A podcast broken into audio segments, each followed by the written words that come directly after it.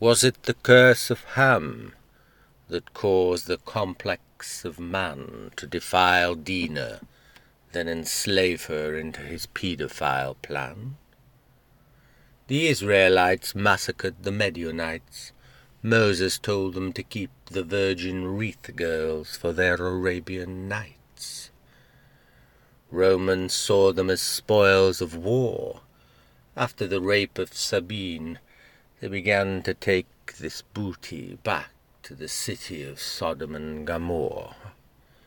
Pope Nicholas and Eugene passed papal bulls that allowed the Saracen beauty queen to be used and abused in their Spanish harem. Strange how these tabernacle troops of war, the Christian soldiers of the conquistador, always want to use the virgins as weapons of war. Today, sex slaves number near ten million. Their annual profits amount to just over one hundred billion. But then, where there's a dinar or a dime, you usually find a cardinal, a king, or a cartel of crime. Slaves are a little like rats or spooks.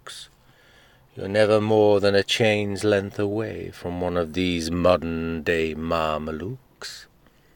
Lover boy letters pen-palled by a pimp, lure in the Lolitas to star as red-light late-night geisha gimps.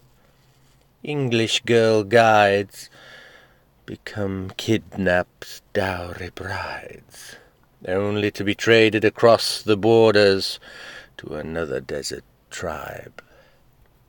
The Berberi still harvest kalops from the Russian steppes, they trade them to the sex-hungry sultans who eagerly place online bets. Is this a product of poverty or a gendercidal racket, where the trading of young girls cost as little as a fag packet?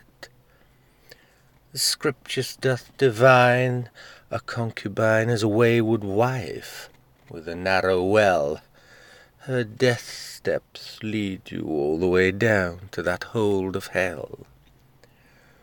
From Kubla Khan's pleasure dome to Pope John's Vatican Rome. Today the flesh trade is filmed on webcams from the back bedrooms of your neighbor's home.